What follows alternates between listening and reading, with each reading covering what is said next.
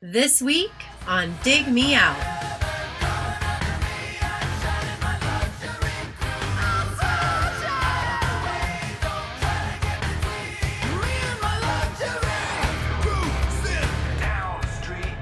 With your hosts, Jason Ziak and Tim Minichi.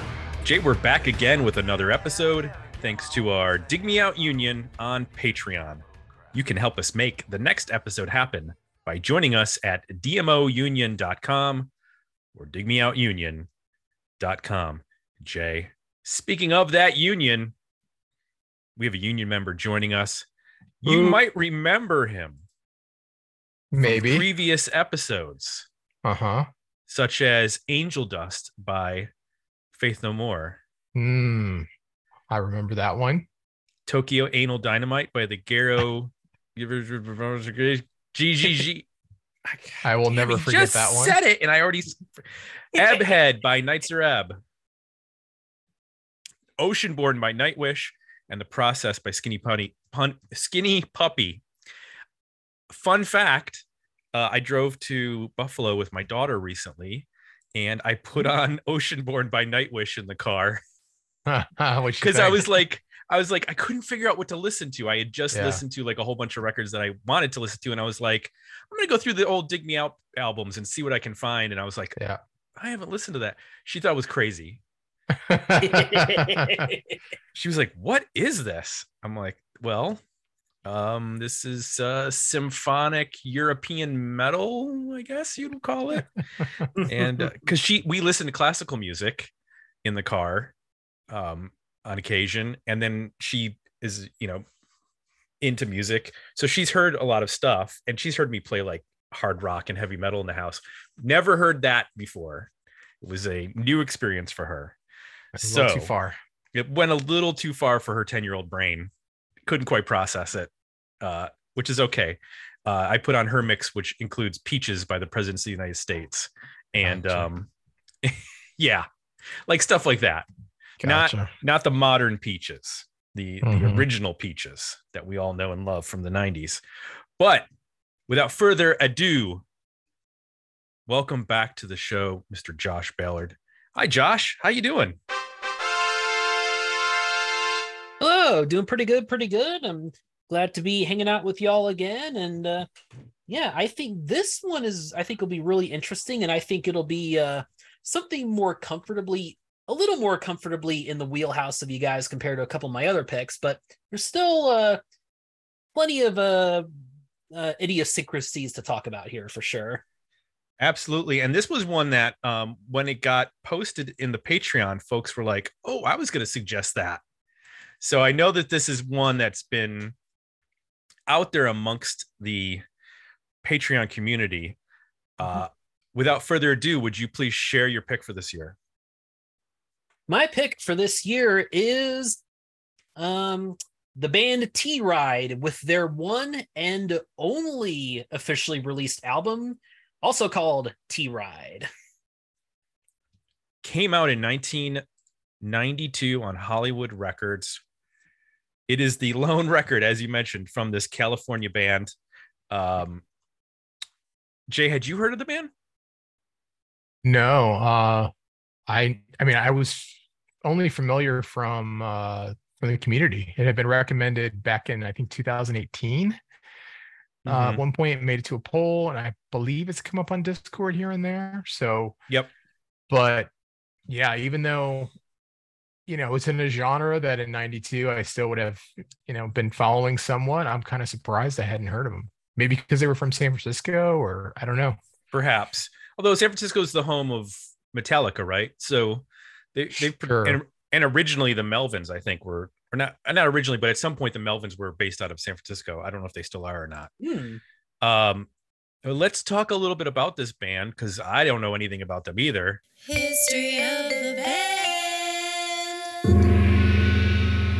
The members were Dan Arlyle on lead vocals and bass, Mhm. Eric Valentine, the who's now a famous producer. He produced bands like Third Eye Blind and Queens of the Stone Age. Uh, he's on drums and backing vocals. Jeff Tyson on guitar and backing vocals. And he was a student of Joe Satriani. Yep. Who the band actually uh, opened for um, on tour.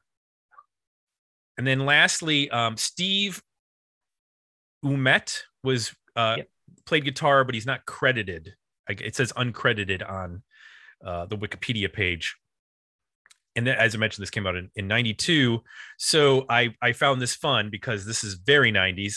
So they were included on some soundtracks, right? Yep. Uh, the three the, the three uh, things that were pointed out, the three soundtracks or or shows also um, they were on the Encino Man soundtrack, the Captain Ron soundtrack. Now that's super, and then and then Baywatch. You can't get more '90s than those three. I mean, maybe if like Tommy Boy was on there, uh, you you you know you maybe need a Chris Farley, David Spade vehicle uh, to include be included, but that's pretty. You got your Pauly Shore and your Baywatch. That's about as 90s. How did uh. Captain Ron not come up in our discussion of uh, soundtracks in the 90s? I don't know. I mean, it, it seems like it should have. I want to go look that one up now and see what else is on there. Yeah, I don't. Uh, you know, I mean, it's it's a classic with Kurt Russell and Martin Short, and Yeah. it's just. uh Yeah, I don't know that I've ever actually watched Captain Ron all the way through. Have you? Is that a Oh, yeah, movie? It's one of Courtney's favorites, so I've seen Oh, it okay. several times. I thought I remembered that, but I, I was like, that can't be possible. But if, yeah, it is. it's a Um, pretty fun uh, rewatch too. I feel like Let's it check it. might do better now um, that I'm less critical about stuff like that. Uh, I mentioned the comments of, over at Patreon. We did get some comments. We also had a poll, and we'll share the results of that poll at the end of the show. But here are some comments. Scott said, Great album. I wanted to suggest myself. And then he wrote, Insert plug for how to do that. Uh, the way you do that, folks, is you go to digmeoutpodcast.com, you go to our suggest an album page, and you drop your suggestion in there album title, artist title, give us a little write up on why you're suggesting it, and then it ends up in a poll. Um, he said, My friend and I still laugh at the goofy times we had with them when they were the only ones to show up to an in store they had in Columbia Heights, Minnesota. Oh my goodness. That's pretty cool. Yeah. Um, this will not be the first time someone mentioning a small crowd when it comes to this band because Chip Midnight said, I interviewed Dan Arlisle, lead singer bassist of T Ride, and saw them live at the Newport Music Hall. Pretty sure the 1500 seat venue had 50 people there that night. Really interesting sound. Saw them at Headbangers Ball, but wouldn't call them a metal band. Not really sure I've ever heard anything quite like these guys. Yeah, if you have 50 people in the Newport, Jay can attest to this Yeah. it is pretty daunting to look out at that empty sea of space as a big venue to, to not have many people in. Uh, and lastly, Richard Waterman said, I'm sure all the nerdlingers in this company, in this community, know Eric Valentine, who went on to be one of the biggest, most successful producers, engineers, and mixers of the late 90s and 2000s. He worked on mega selling albums like the debut Third Eye Blind album, Smash Mouth, Death Ray, Lost Prophets, Good Charlotte, Maroon 5, and others. So we know where he ended up. Question is, where are we going to end up on on this album? Uh, let's get into it. Let's talk about this record because it is a wild ride from T Ride. Jay, tell me one thing you liked about the self titled album by T Ride.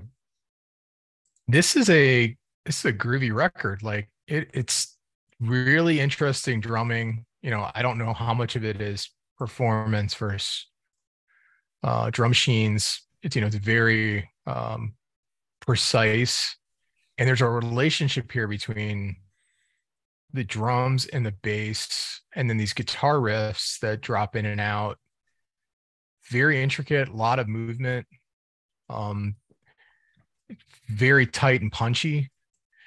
It's it's a little bit infectious. Now, it does sound it's very pop to me. You know, it doesn't sound yes, you get some guitar sweeps in here and you get some riffs or not even riffs, I would just say like power chords and there's some cool like intricate guitar parts underneath it, but they're still very rhythmic. Um, but it mostly sounds to me like a pop record. You know, there's parts of this where you take the vocal out and it could be like, I don't know, something from Janet Jackson in the late 80s um, or Paula Abdul or something. I mean, it's like that level of pop production going on. The uh the background vocals are another, I think, really interesting part of this record. You know, they use that Def Leppard style, like hushed, layered Yep. effect, but the the melodies they're singing um sometimes they're straightforward other times they're not like really strange like minor notes thrown in and little runs almost to the level of what you would hear on a queen record um but with a very you know imagine def leppard style vocals doing queen style harmonies and melodies uh and they end up being you know the drums and the and the vocals end up being a big big part of this record. Um, so it's it's not surprising to hear, you know, who is behind that part of the record and how much success they went on to because um, it's almost to the point where, you know, that is in the genre you expect, or I would expect, you know, say the genre is like, you know, glammy hard rock or pop hard rock. I would expect, you know, to be riff based. Um, and then the singer would be either if in front of the riffs or right around the riffs. And it's really not. It's more, I mean, the vocals are important. I'll get to those in a second, but I think the really the heart of these songs is rhythmically what's going on. Uh, a lot of swing in the feel. They play a lot with like R&B style, be, you know, beats and rhythms. There's some bluesy stuff in here. There's quite a bit of genre movement in terms of just the foundation of the songs. Um, they're not they're not you know straight always straightforward hard rock rhythms. Uh, and then vocally, I think what I like about it again is the rhythmic approach to the vocals. It's almost like uh, instead of the riffs being guitar based, they're more vocal based. So there's you know these really rapid fire lines that sync up amazingly well with the drums and the rhythm to just create this overall kind of hook, I guess, or riff that you know often becomes memorable. Um, you know, the singer sounds a little bit like at times he, there's a there's a couple voices here going on. I'm not sure if it's the same person or not, but uh, there's a th- there's a head voice that sounds a lot like Axl Rose at times. You know, it's kind of that raspy, like up in his throat kind of sound. But then there's a deeper voice that comes in and does some spoken parts and some lower tones. Um, and then that's contrasted with I mentioned those backup vocals, which are, you know, very different from the lead vocal.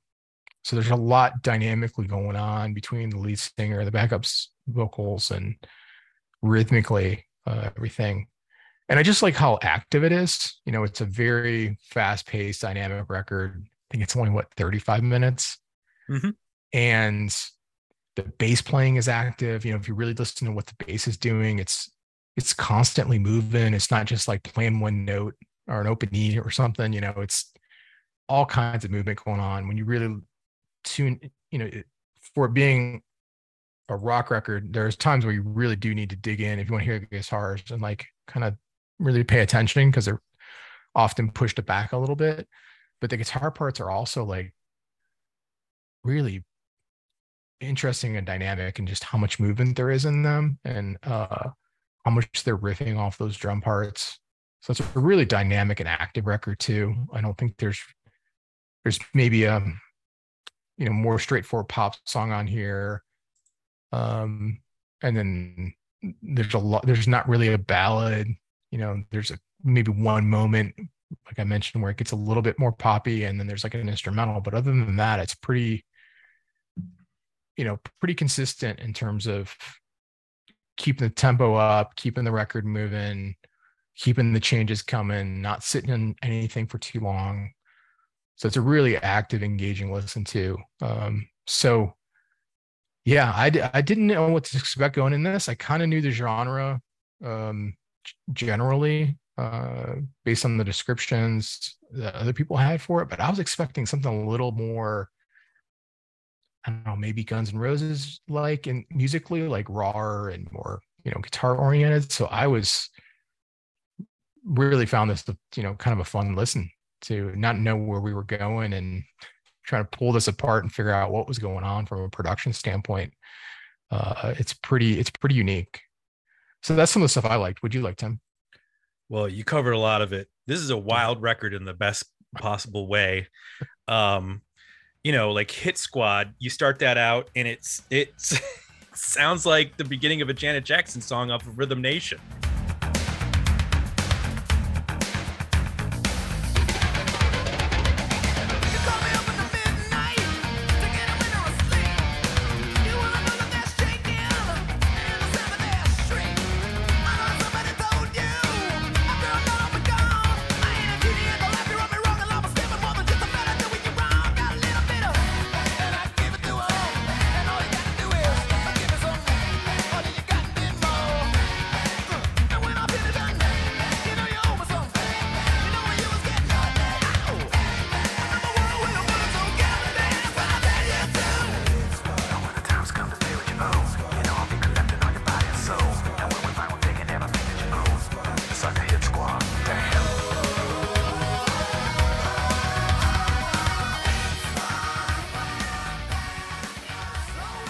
Done for me lately? You know what I mean? Like I'm just like, what is going on? And then you have these choral vocals that eh, like are very Queen and Def Leppard esque. You know, you think like Mutt Lange was behind the board on this thing for some of the way that they're layering back uh, backing vocals. Um, and then you have a song. There's an instrumental song called "Bone Down," which mm-hmm. sounds like it's an Eddie Van Halen like yeah. riff track, just like just jamming it, that legit. If you told me that was um, something, some you know, that was just put all pulled out of the 5150 vaults that was never released by him, like noodling around on his own, I totally would have believed you. Yeah, it has that swing and just everything about it has the Van Halen feel. And, and what's cuckoo about this is like you get things like backdoor romeo is a good example like there are parts of that that sound like they use like a i'm guessing a synth string for part yeah. of that, which which sounds like what Faith No More would do mm-hmm. um, when they would mm-hmm. use their synths to create these you know dramatic um, uh, counter melody parts. And then you get like the shredding Steve Vai, Joe Satriani style guitar in the background, but then these huge vocals. And it's just such an interesting combination of sounds that it just never heard anybody really do. Um, and it was it, it's you mentioned about there not really being a, a, power ballad. There are i mean these songs are so quick.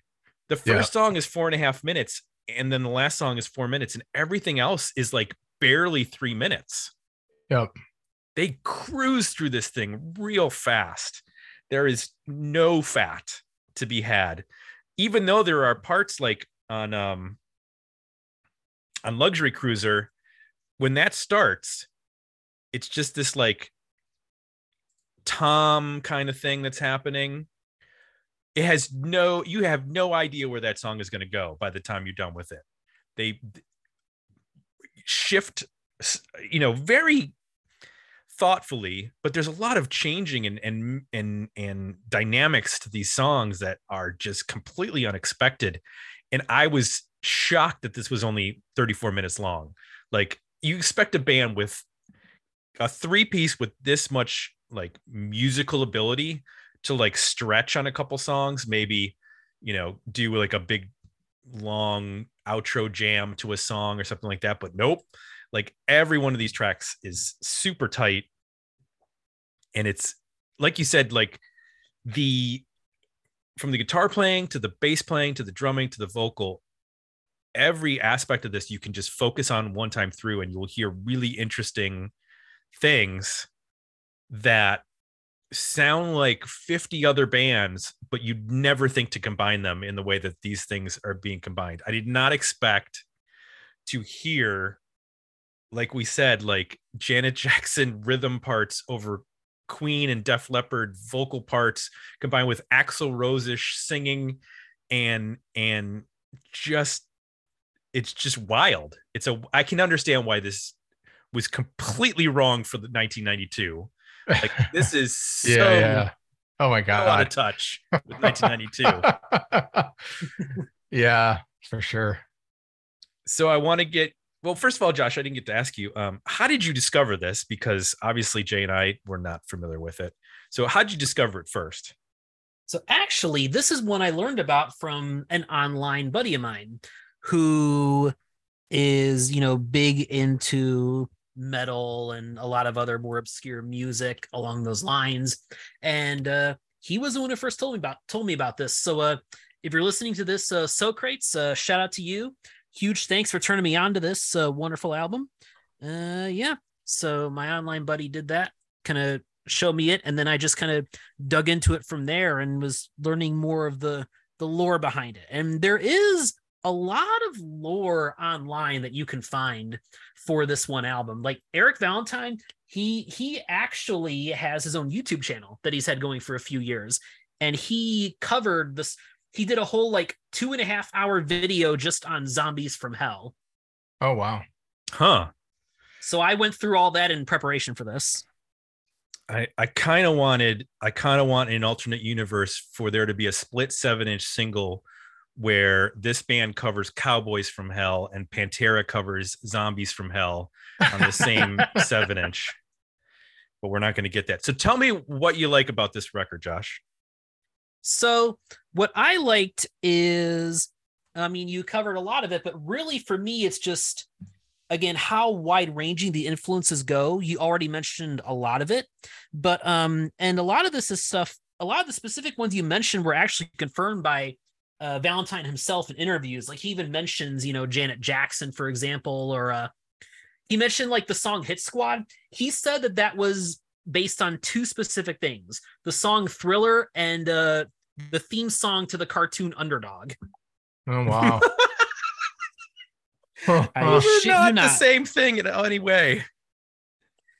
So, and there's that, and um, some of the drum bits. So you touched on not being sure about the drums. Um, it was it was some sort of mixture. Um, I forget all the specifics because he talks a lot about it. Um, but there were you know a mix of drums that he played himself versus drum machine programming. And the drum machine programming, he mentioned too. And one thing he mentioned in the video was that they were specifically huge into Skinny Puppy. Funny enough, how that works. Oh. So I guess that Huh. kind of ex- partially explains my fascination with this album. Um, but yeah, he brought so he tried to bring it to try to get some of that sound on the drums. They came up with this whole method of slap bass where you hit the bass with a drumstick, for example. Hmm. Hmm. Um, that's how they get a specific sound on there yeah. and the vocals like there are bits of the vocals that there's you say you like you say like the vocalist is and this is all the same person by the way the lead vocalist um Yeah. he does like the axl rose type thing a lot of the time but then you hear those moments where he goes lower and that's really coming more from tom waits um Oh, is where what Mhm. they said as far as what they're going for like in zombies from hell and backdoor romeo you can hear this for example Mhm. um, so uh, yeah, it's just, and again, all sorts. Again, it's just that's what really drew me into it is all these influences that you know you would not have expected from hair metal or from grunge. Like it just occupies this own really unique space. Well, it- and hearing the like the Tom Waits and Skinny Puppy, I'm like, okay, more of the more of the stuff that like is not a blatantly obvious influence, but yeah, hearing that, I can go, okay, Yeah. that's that weirdness seeping in from that those influences definitely makes sense because you listen to like a song like I hung I hunger, which Yes. opens up and it almost sounds like a Kiss song, that huge kick drum and then a Mhm. guitar riff comes in but then they start messing with it with like there's these big guitar sweeps and and weird noises happening. And they could have taken it in a more traditional hair metal direction but don't. They just keep messing with like this idea of these of the huge kick drum. And um, i could hear that coming as an influence from industrial from that that huge drum sound. So that kind of makes sense to me. Um Yeah, totally. It's just yeah, the uh, focus on the the focus on the drums for sure, and obviously pop music. You know where the vocal and the drums are just driving these songs, and the guitars are there and they're super cool and they're great riffs and sweeps and leads and stuff. But you can just tell in, in the studio or just in the process of honing these songs, get get the bass right, get the groove right, and get the vocal right.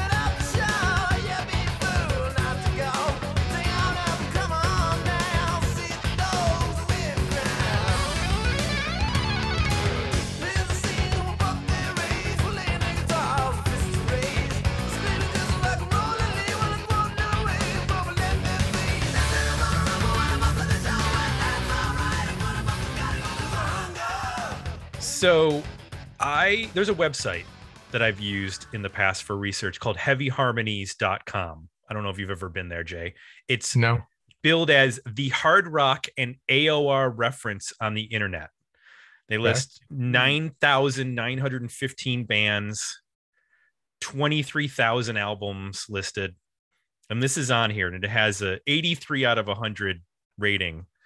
But when you go down into the comments, it's basically split between, oh my gosh, this record's amazing.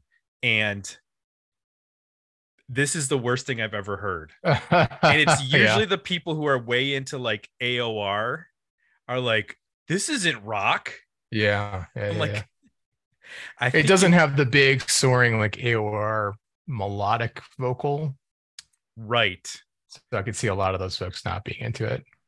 So like this this comment, and a lot of these comments are from like 20 years ago. So uh like this comment was absolutely stunning. It's so unconventional in its song structures and almost overpowering layered vocals. Yet that what that's what makes it work. It's very dark and sinister at times, complete with completely twisted jazz and industrial influences. If Twin Peaks had a local glam band, this would be them. I, I Hmm. thought that was funny. And then um someone else wrote uh I'm trying to find there was one that was really funny. One of the worst CDs I have. After the second track, it's finished.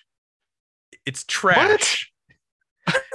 It's Wow. pretty consistent. If you like the first track, you're gonna like pretty much the rest of them. No, It- and another person, this CD is worth a nothing. Doesn't sound similar to nothing, only similar to shit. Zero out of 10. that sounds like a Spinal Tap review. There's some in Italian that I can't read because this is apparently a foreign website. This album is not hard rock. If you're a hard rocker, don't buy it. I just, if you're a hard rocker, Hmm. man, you got to be. This truly sucks. If someone would like a copy, please let me know. Apparently, giving away his his CD copy, which by the way, now it's not easy to get this on CD, and there were vinyl pressings of this, and they are like super expensive because it's never been reissued. Um, but I some of the comments did bring up some interesting comparisons, like King's X, Extreme, Saigon Kick, Mhm. and I totally hear because all those bands weren't interested in being pigeonholed. Yeah, they they, were all wanted to- pushing. Yes, exactly. And I can hear where this um album would click with those people because I feel like the people who are into King's X, Saigon Kick, Extreme weren't necessarily always into the, all the hair metal and might have been interested in stuff like you know Faith No More and and a little bit more edgier stuff um and not the Def Leppard end of it. You know, if you're expecting pour some sugar on me, you're gonna be very disappointed listening to this record. Uh, so Jay, is there anything that didn't work for you on this album? Well, it is like a, I would describe it as a sugary donut, like a glazed donut wrapped in crispy bacon. Like it's amazing. Maybe one of them or half of one, but you don't want to eat them all the time. Uh, you know, it is very sugary. It's fun. There's a lot to take in. It's super punchy. It gets in and gets out. but it's also, you know, it's a lot. You know, vocally, yeah, I could see for some folks, you really got to stick with it. I could see like his voice sometimes being a little polarizing or not everybody's cup of tea. But I think as I stuck with it and really got into some of the riffs that he does vocally and just the lines and like how it all worked together, and especially really started to dig into the background vocals, it started to click a lot better. Um, but it can be a little rough. There's also some segments of songs where like I have no idea what he's saying.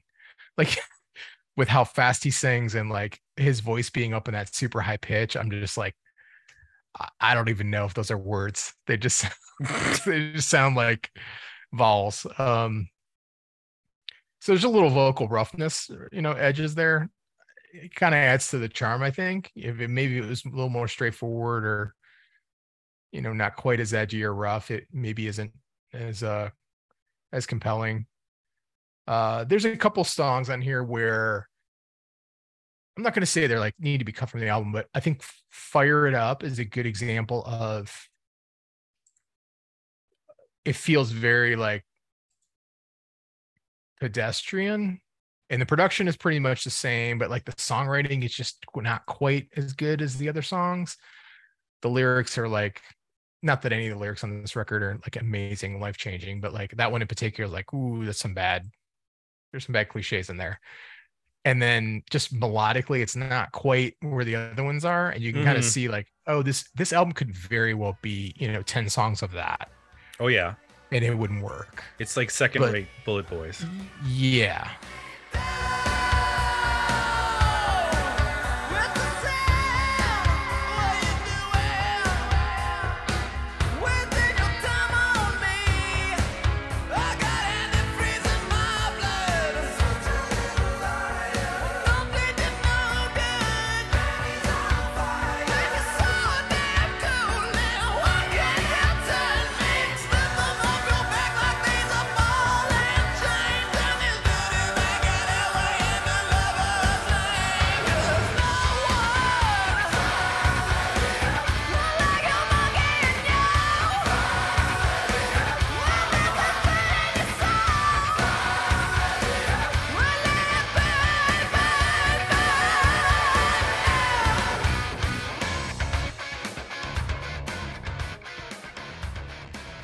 and uh, I think it's just it's worth noting that song. I think as people dig into this record, it's available on Spotify and YouTube and whatnot.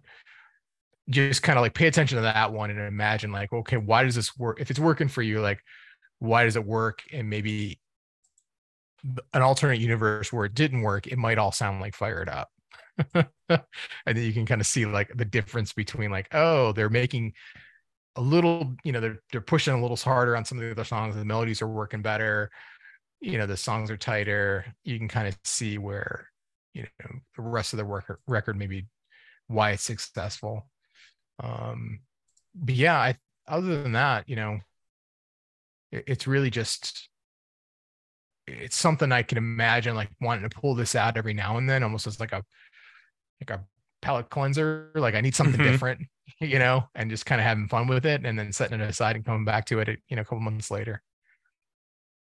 Anything or, that work for you? Or what's an album from the 90s that I've never heard? Oh, here you go. Yeah. that's that's right. when you pull it out. In a um, weird way, though, it also felt like when as I listened to it, I was like, yeah, this sounds like 92. But mm-hmm. like in that, yes, there this a lot of the production stuff they were doing was like that was the peak of all of those styles and we were obviously making a break from that so but you could still hear like okay i could see how a band could make this in 92 I, I could also see why it wouldn't be successful. But also i was like well this kind of also sounds like the late 90s like backstreet boys production and you know what i mean? That whole like yeah. as pop reemerge production and then i was like but you know what? I could also hear like a band doing this style now like this melding of you know extreme pop production and you know guitar playing and harmonies and everything. It just it, it goes to such an extreme i could almost hear a band doing this now that would be like a new band.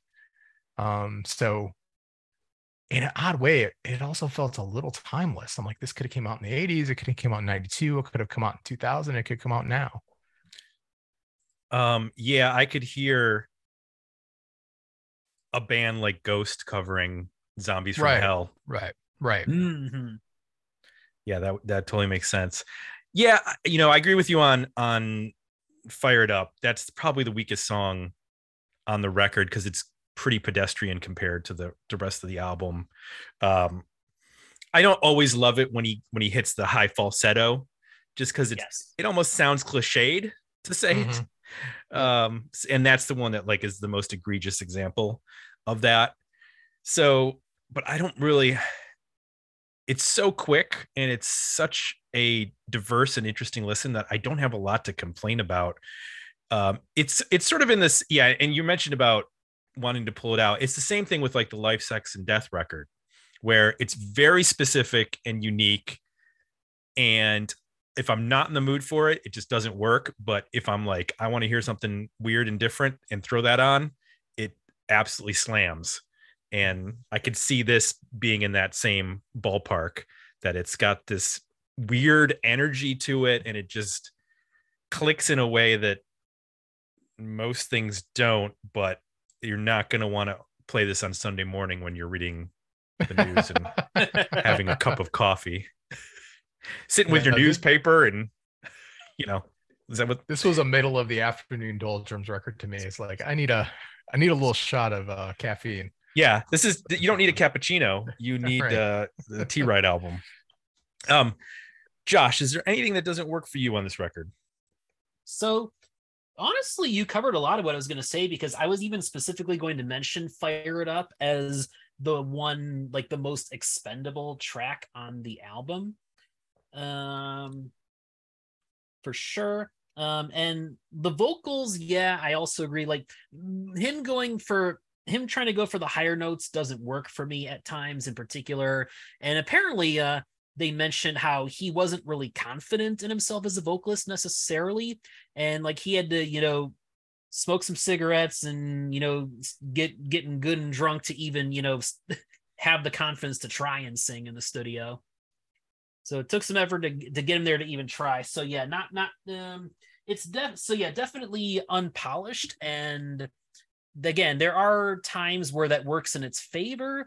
And but sometimes where you know i do wonder you know if some of these songs would have been even better if they had you know someone who was better versed in those kind of i guess that they're those hair metal vocal tropes pulling those off what that they were going for. But i mean again it's it's all like relatively minor quibbles i would have i say That's fair. Yeah, I don't have any major um, complaints about this, other than I didn't know it existed. Um, You definitely got to give it a little time. Like if you just throw this on and like sample a part of a song, you'd be like, "What the f?" Like you got to give it at least one listen. It's only th- 35 minutes. You know, give it one full pass before you before you move on. yeah, absolutely. Um, and if you don't get it, you don't get it, and that's fine. Yeah, yeah. yeah. um because this this is uh, not going to appeal to everybody i mean that's that's clear Right. but i think there's probably a bigger audience out there than have discovered this record uh what record label did it come out on it came out on hollywood records which i know the name has been you know out there for a long time but they kind of are all over the place in terms of who they have had on their label. So I could Yep. definitely see this band getting lost because, you know, this is a label that has like Demi Lovato and Joe Jonas now, and and they've very much had a pop uh um roster. But then at some point, like Butthole Surfers were on the record label, and Mhm. and and you know other insane bands that you Wasn't would that not Queen- expect. Queen's label. Um, yeah, you're right. That was Queen's label. Yeah. Yeah. Um, so there you go. Brian Setzer or, or Brian Setzer Orchestra was was Yeah, on this label. over the place. Stryper, Sparta, like There's no rhyme or reason. So how do you actually find an audience for such a you know specific record? I don't. It was probably DOA to be honest. I mean, you're gonna get on Headbangers Ball if you have a good, you know, um, video, but this is not going to get into regular rotation on MTV, and that's going to kill you in 1992. You needed to be on MTV, and you needed to be in radio, and just wasn't diverse enough at that point. So that probably did not help its chances. And then the band ended up um, breaking up before finishing the second record. Eric, Eric, Josh, I was looking at Eric um, Valentine on the Wikipedia page. Josh, do you know anything about the second record? Did it ever get leaked or anything like that? Yes. Um. So I want to say it was Jeff, uh, Jeff Tyson, who kind of po- spread some of that stuff around because you can find what they have of the second album, the unreleased second album online. Actually funny enough another area in which they're like life sex and death both have second albums that never came out that got leaked online. Um but yeah it seems like it was jeff who did that because like people mention talking to him about the band and like he gave them unreleased tracks and stuff. And so that's kind of where it came from i think so he ended up that guy ended up touring as as the touring guitarist for filter monster magnet queens of the stone age and a perfect circle mm. Um, he's also played with Ugly Kid Joe, White Zombie. Um, he is credited along with some other guitarists for some work on the Guitar Hero soundtrack or Guitar Hero games, Hmm. which makes sense. I mean, you get Yeah. you probably would bring in some expert guitarists to lay down that stuff. Um, and he lives currently in Prague, in Czechoslovakia, and uh, he has a he has a band, the Jeff Tyson band, and they play in Europe, which is that totally makes sense for for a guy like this. Probably going to have a very minor career here, other than you know being a touring guitarist, whereas he can probably still play gigs and do festivals and that kind of stuff over in Europe. Um, and that was again, that's the guy who was like under the tutelage of Joe Satriani. So I'm sure I know that the guitar nerds all nerd out about everybody in the Satriani tree or the Steve Vai tree, and they all, you know, go and see those guys. So I wouldn't be surprised he's got a pretty healthy career because of that.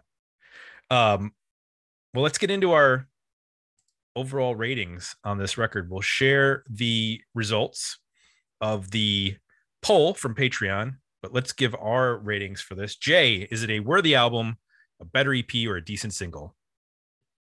I'm gonna give it a worthy album. I think it's a fun little 35 minutes of just uh creativity and just I mean it's pushing all of these genres to sort of their maximum limit in some ways too, which is fun to hear. Uh it's unique. Even, you know, even in doing that, you can sort of hear all the things that they're borrowing, but because they're putting together it in a particular way, it doesn't really sound like anybody else, not in a, strange way. Even though, like, if you isolated the individual pieces, you'd be like, "Oh, this sounds like this, and this sounds like that." But like together, it's unique. Uh, so, yeah, I had a lot of fun with it. I'm looking forward to in the for you know in the future popping this out again and just uh, you know having a little glazed donut with some with some crispy bacon around it. I like that. uh, I agree with you. It's a worthy album. It is unlike most of what you're going to hear from the early part of the decade, and I think that's a good thing. Uh, just shows how diverse that time period was. And I like when we get these little weird one-off records that are totally out of the blue, and you know, there's all you have is this one document of this one band that existed and it's really interesting. It's really all over the place. If you're into AOR rock, you're not going to enjoy this, but if you're into, you know, a little bit weirder and something that kind of defies categoriz- cater- categorization, categoriza- cater- uh, I swear to God, I did, I did not drink anything. Yeah. if if you need a catheter, this is the album. I don't know. That's not it. That's the. There's no genre for this. I mean, it's rock, but how do you subgenre this? Uh, is it hard rock? M- maybe. is it is it funk rock? There's I mean there's there's a funky aspect to some of this. It's like it doesn't it doesn't really fit into one little neat box, which kind of makes it all the more interesting. So where the album for me. Josh, lastly, you. Well, I'm sure this won't come as any shock to you, but definitely a worthy album for me as well. Like I said, I mean, if you have like this high of a hit rate as far as you know songs i would not even consider skipping on this thing plus just you know how brisk of a listen it is which seems to be a theme with the ones i pick for you like i seem to pick like i guess shorter ones compared to a lot of what you get on this show which i didn't even set out to do that but i guess it's a nice little bonus but yeah just a nice you know when you and when you're in the mood for it it's just a nice easy listen and you know even even the relative down parts you know even they go down go down quickly so yeah easy just yeah absolutely worth the album for sure Yeah, when a record is, I just can't emphasize it enough. I know we talk about this a lot, but this is a good example. Like, if you keep a record short, your the odds of it being enjoyable seem to greatly increase. Like, Mhm. add another 5, 10, 15. I mean, it's very, you know, this was 92. It could have been very likely this record could stretch to an hour, you know, and still have been released. And I would think our attitudes would have been totally different. Yep. You know, another 25 minutes of this, I would be exhausted. I would, I need to eat a salad and take a nap. Yeah. It's a lot to digest, and it's the right amount to digest because any more would have been overwhelming. Um, and our patrons, for the most part, agreed with us. 67% went with Worthy Album, and Better EP and Decent Single tied at 17%, which again, when you do the math, that's 101%. So the it should be 16.5 and 16.5, not 17. But what are we going to do, uh, Patreon, to fix that? I don't know. Maybe someday they'll get a point a point system in there that or a percentage system that includes decimals because this this lack of adding up to 100 is really bothering me. Uh, really, really, uh, driving you crazy. It's getting under my under my skin. Like you're gonna die on that mountain. I am. Josh, I say this every year to you, but thank you for bringing this interesting record to us. Uh, you you have the I think in terms of stuff that we never heard before, other than Faith No More. I think you have the highest percentage because I had not listened to any of the stuff, and I was only passing fami- passingly familiar with Faith No More. I had not like really deep dive on any of their records, so greatly appreciate you introducing us to this uh, to this album and and being a part of the community. Yeah. Well um i definitely uh appreciate uh, you guys definitely bringing me on every year. And uh hearing you say that uh, that's kind of a high honor for me because that's uh that's kind of what i was hoping to achieve to you know take you out of your comfort zone and bring you to some new places with all this. That's what i'm looking for with these picks. So glad to see everything is going according to plan I like that you have a plan. That's excellent. Uh, if you would like to be like Josh and plan for how you're going to invade our brains with your picks, you can join us over at Patreon by going to dmounion.com or digmeoutunion.com. That's where folks, our patrons, our union members, they vote on the polls like this one. They vote on the polls for our monthly tournaments and get our free, or not free, but our exclusive uh, aughts episodes, which come out uh, six times a year. Previously was 80s episodes. Now it's the aughts. Got a couple coming up soon.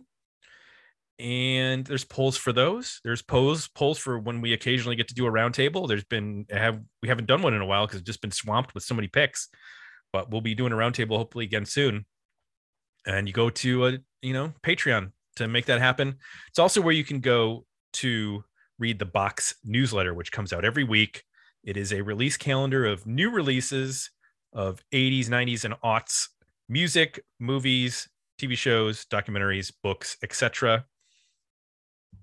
two reviews, one minute reviews of, uh, you know, usually music, but occasionally there's a documentary or TV show that's covered.